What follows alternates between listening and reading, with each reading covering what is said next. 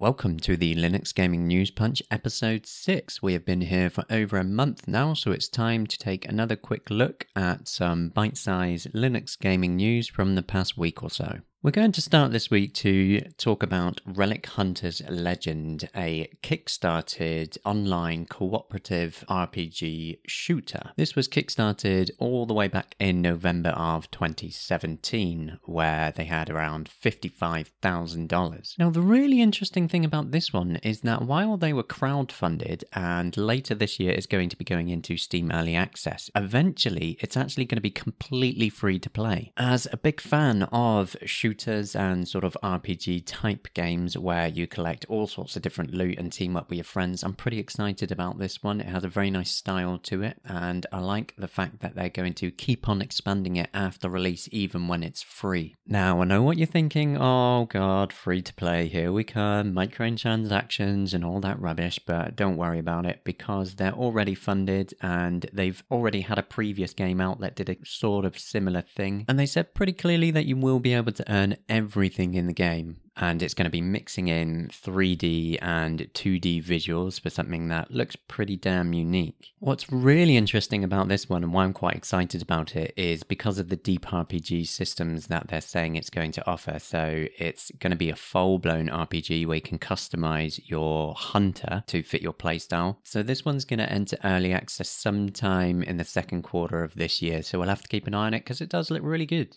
Moving on, we also have Dirt 4 that was was officially released on Linux. The port was done by Feral Interactive, so we have another high quality racing game officially available to us. As expected, because it's Feral Interactive, they've ported a lot of games to Linux now. The performance is really good. It works with various different steering wheels and pedals and things like that. I did test this one on my own Logitech G29 and it was absolutely flawless. Plug and play, put everything in, stick the wheel on the desk, and you're basically ready to go it's pretty amazing that we've got to that stage, really. And it would be really nice for Feral to keep their ports continuing in the era of Steam Play, because while Steam Play is all well and good and it has given us access to a lot more games, the thing with actual officially supported ports is you know it's going to work. And when there are problems, they have a dedicated team behind it to actually fix and improve it, which is obviously vitally important for our platform. While Dirt 4 has had a pretty mixed reception overall, personally, personally, I actually thought it was really, really good. I've been playing absolutely loads of it because, unlike Dirt Rally, Dirt 4 is actually quite a bit more forgiving, I think, because it's a little bit more arcade style. And I do really like the way when you first start Dirt 4 that it gives you the option to switch between and test two quite different input styles on how they feel and how forgiving the car is on the track. So I don't actually think it's worth checking out if you're a fan of racing games. For those of you who love your first person shooters, you're going to be pretty excited about this one. It's Prodeus. It's another sort of retro inspired shooter, but this one's quite different because while it has a sort of pixelated style to it, it also looks kind of modern. It's really weird to explain. It looks as if somebody's basically upscaled Doom a bit, added some incredible lighting while still keeping a lot of things sort of like low resolution and pixelated. It's got such a cool mix of styles. And again, I'm loving this revival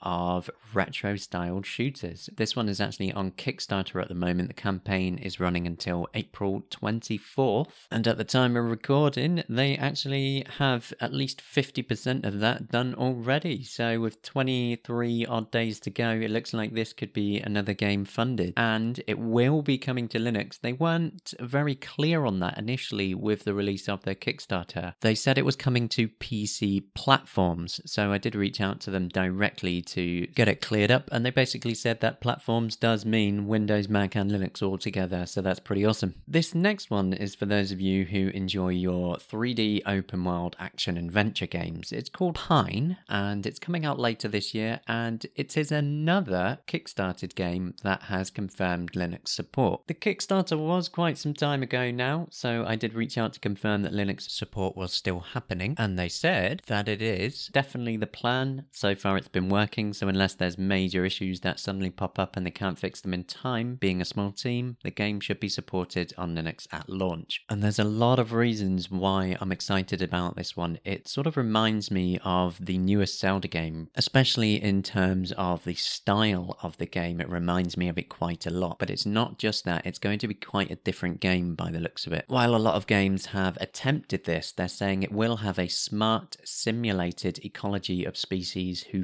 fight each other over food and territory, and your choices and choices you don't make will affect everything that happens in this world. That does sound pretty cool, and the story of it has me quite intrigued as well because instead of us being at the top of the food chain, it's a story about a human tribe at the bottom of the food chain struggling for survival. So that's Pine. It's coming out later this year. Next up, guess what I got for you? Another game that was funded on Kickstarter. You're going to get bored of me talking about Kickstarters one day, but it's not today because One Step from Eden, a deck building action game, now actually has a Linux demo out, mixing in some pretty intense real time action with elements taken from deck building games like Slay the Spire. So, with the real time action, you have your sort of card based abilities that you will be throwing at your enemies, and then when you've defeated them, you get a choice of different cards to pick to have different attacks next time. It's really, really cool. And for those that remember it, this one was actually inspired by Mega Man Battle Network. After playing the demo of it myself, I'm going to be honest, I'm completely sold on One Step from Eden because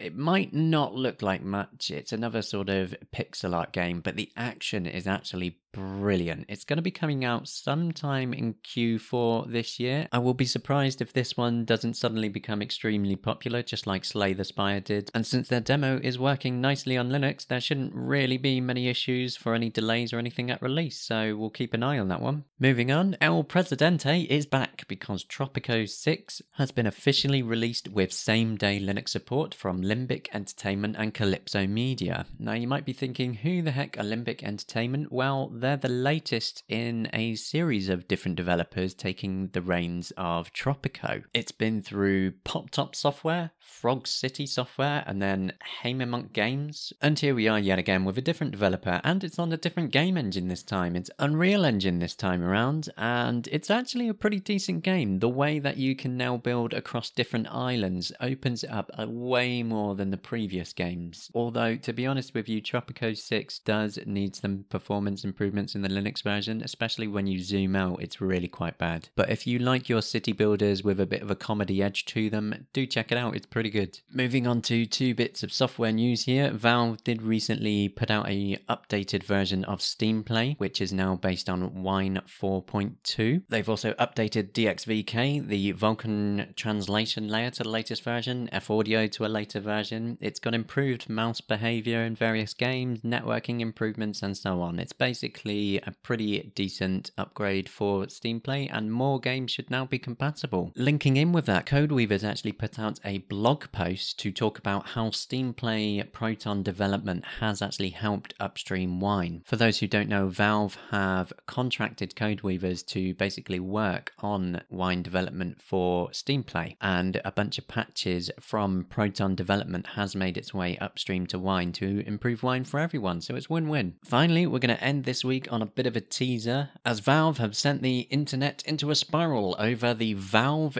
Index virtual reality headset, and all they've done is stick up a picture. We know basically nothing else about it, so you'll have to forgive me for not being able to talk about it because we know nothing. All we know is Valve are doing a VR headset, and it's really exciting.